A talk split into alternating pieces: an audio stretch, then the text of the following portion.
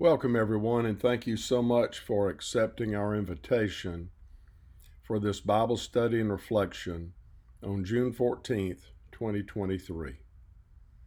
Now let us begin in the name of the Father, and of the Son, and of the Holy Spirit. Amen. Peace be with you. Let us pray.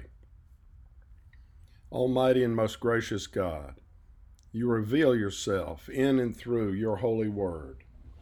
We acknowledge that we are sinful and we would much rather do our own will than your will. Open our eyes and our ears and our hearts to see and to hear and to feel your will through your Son, Jesus Christ, our Savior, who lives and reigns with you and the Holy Spirit, one God, now and forever. Amen. All right, so I'm going to start off with something you've heard me say before, and probably won't be the last time I say it. The Bible is a unified story that leads to Jesus. Not my words, but the tagline of Bible Project. You know, it starts off in a very grand and exciting way, and the Bible describes how the cosmos was created. The first two chapters of Genesis tell us all about creation. And then what happens? Well, in the third chapter, it's called the fall.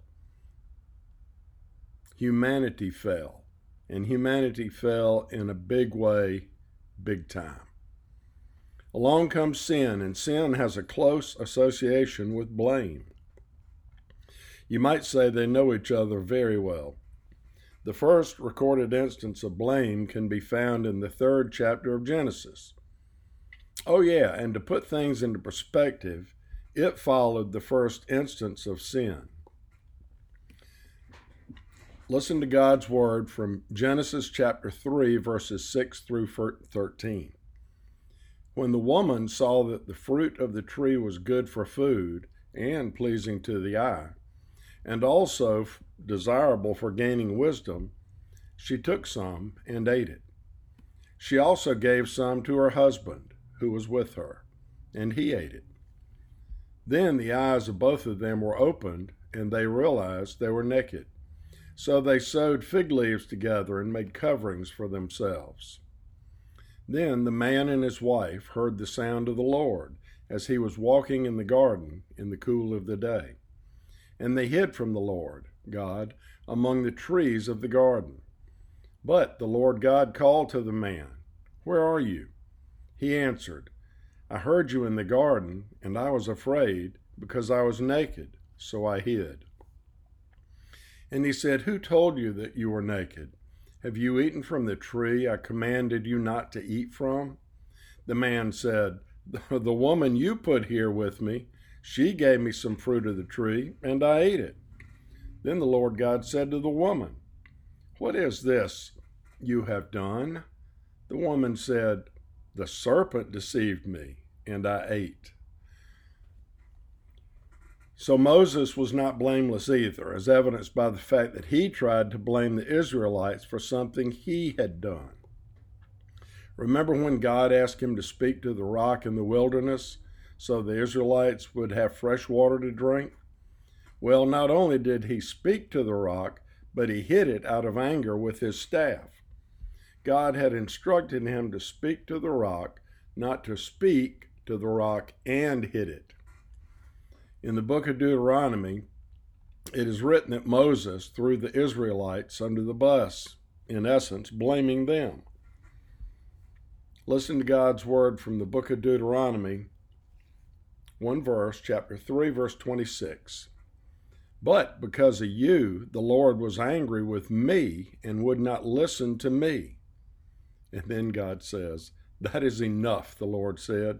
Do not speak to me any more about this matter. Well, did Moses have to pay for this? You bet he did. God forbid him from entering the promised land. Now, I, I, can think back to when I was a kid and I did something I knew was wrong. I did the same thing Adam and Eve did. I tried to hide, and that didn't usually work because my mom or my dad or my grandmother would find me. What was the next best thing besides hiding? Yep, you guessed it. Blame somebody else. So, this is where the game blame game started. We read that the man blamed the woman, and not only blamed the woman, but he also blamed God. And then in verse 13, the woman blames the serpent. Think about blame as being a sin of convenience. On the surface, it seems like it's going to tidy everything up and make everything okay. Wrong. How many of us, myself included, have caught a cold, and the first thing we wondered was, either out loud or in our own mind, who did I catch this cold from? Or who gave me this cold? Who can I blame? Why is there such a need to place blame? And the common cold is something that's been around forever. So that blame game has been in place for quite some time now. How about the past three years? Was there any finger pointing and blaming during the pandemic?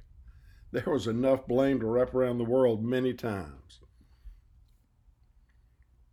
Because of our sinful human nature, we desire to be right, not wrong. And we think we can avoid being wrong by placing the blame somewhere else. Sadly, there is no one that is blameless. Whether we want to accept it or not, it's not up to us. Even the disciples of Jesus participated in the blame game. Near the end of chapter 8 in the book of John, Jesus makes claims about himself. And this will kind of set the stage for him moving away from the temple where he had been and continuing to teach and to heal. Some of the claims he made about himself near the end of chapter 8, he said, I am not possessed by a demon. I honor my Father, and you dishonor me. I am not seeking glory for myself. Very truly, I tell you, whoever obeys my word will never see death. And he goes on to say, If I glorify myself, my glory means nothing. My Father, whom you claim as your God is the one who glorifies me. And those paraphrases can be found in chapter 8, starting at verse 48 through verse 59. And our next reading is about Jesus healing a man born blind. And it is found in John chapter 9, verses 1 through 37. As he went along, he saw a man blind from birth. His disciples asked him, Rabbi, who sinned, this man or his parents, that he was born blind? You see, this is setting Jesus up to support their thought that someone was to blame. And continuing to read, verse 3 Neither this man nor his parents sinned, said Jesus but this happened so that the works of God might be displayed in him. As long as it is day, we must do the works of him who sent me. Night is coming when no one can work. While I am in the world, I am the light of the world. After saying this, he spit on the ground, made some mud with the saliva, and put it on the man's eyes. Go, he told him, wash off in the pool of Siloam. And this word means sent. So the man went and washed and came home seeing. His neighbors and those who had formerly seen him begging asked, Isn't this the same man who used to sit and beg? Some claimed that he was, others said, No, he only looks like him. But he himself insisted, I am the man. How then were your eyes opened? They asked. He replied, The man they call Jesus made some mud and put it on my eyes he told me to go to Siloam and wash. So I went and washed, and then I could see. Where is this man? They asked him. I don't know, he said. they brought to the Pharisees the man who had been blind. Now, the day on which Jesus had made the mud and opened the man's eyes was a Sabbath. Therefore, the Pharisees also asked him how he had received his sight. He put mud on my eyes, the man replied, and I washed, and now I see. Some of the Pharisees said, This man is not from God, for he does not keep the Sabbath. But others asked, How can a sinner perform such signs? So they were divided. Then they turned again to the blind man. What have you to say about him? It was your eyes he opened? The man replied, He is a prophet. They still did not believe that he had been blind and had received sight until they sent for the man's parents. Is this your son? They asked. Is this the one you say was born blind? How is it that now he can see? We know he is our son, the parents answered, and we know he was born blind. But how can but how he can see now or who opened his eyes, we don't know. Ask him. He is of age. He will speak for himself. His parents said this because they were afraid of the Jewish leaders who already had decided that anyone who acknowledged that Jesus was the Messiah would be put out of the synagogue. That was why his parents said, He is of age, ask him. A second time they summoned the man who had been blind. Give glory to God by telling the truth, they said. We know this man is a sinner. He replied, whether he is a sinner or not, I don't know. One thing I do know I was blind, but now I see. They asked him, What did he do to you? How did he open your eyes? He answered, I have already told you, and you did not listen. Why do you want to hear it again? Do you want to become his disciples too? Then they hurled insults at him and said, You are this fellow's disciple. We are disciples of Moses. We know that God spoke to Moses, but as for this fellow, we don't even know where he comes from. The man answered, Now that is remarkable. You don't know where he comes from, yet he opened my eyes. We know that God does not listen to sinners. He listens to the godly person who does his will. Nobody has ever heard of opening the eyes of a man born blind. If this man were not from God, he could do nothing. To this they replied, You were steeped in sin at birth. How dare you lecture us? And they threw him out. Jesus heard that they had thrown him out, and when he found him, he said, Do you believe in the Son of Man? Who is he, sir? the man asked. Tell me, so that I may believe in him. Jesus said, you have now seen him. In fact, he is the one speaking with you. That's where we meet Jesus, right there in God's Word. So, blaming other people for our actions is, is a moral shortcoming that is the result of sin. Failing to take responsibility for what we have done and pretend that someone else is at fault is another sin not only a moral shortcoming, but you might say even a spiritual blindness. Repenting so that we may follow Jesus acknowledges our sin, our mistakes, and our failures. To repent is to regret for what we have done, to be sorry. But we can't truly repent when we blame others for our mistakes.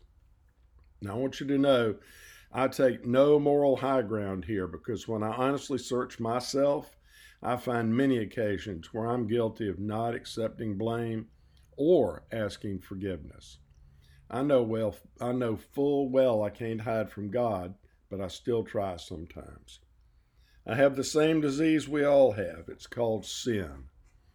The good news is Jesus, and the good news about Jesus is he loves us and he is the cure for sin. Let me ask you this. If you discovered a cure for a deadly disease, would you keep it to yourself or would you share it? Jesus invites us to discover more about Him and His nature through God's Word. Jesus came to serve, not to be served. Get to know Him and share Him with others through your thoughts, words, and deeds. Jesus truly is the light of the world. He's our guiding light. Where do we meet this Jesus? I'll say it again. You heard me ask that before. You meet him in God's Word. We just re met him today through God's Word in the book of John. He is an amazing person. He came to visit us, 100% human, 100% divine.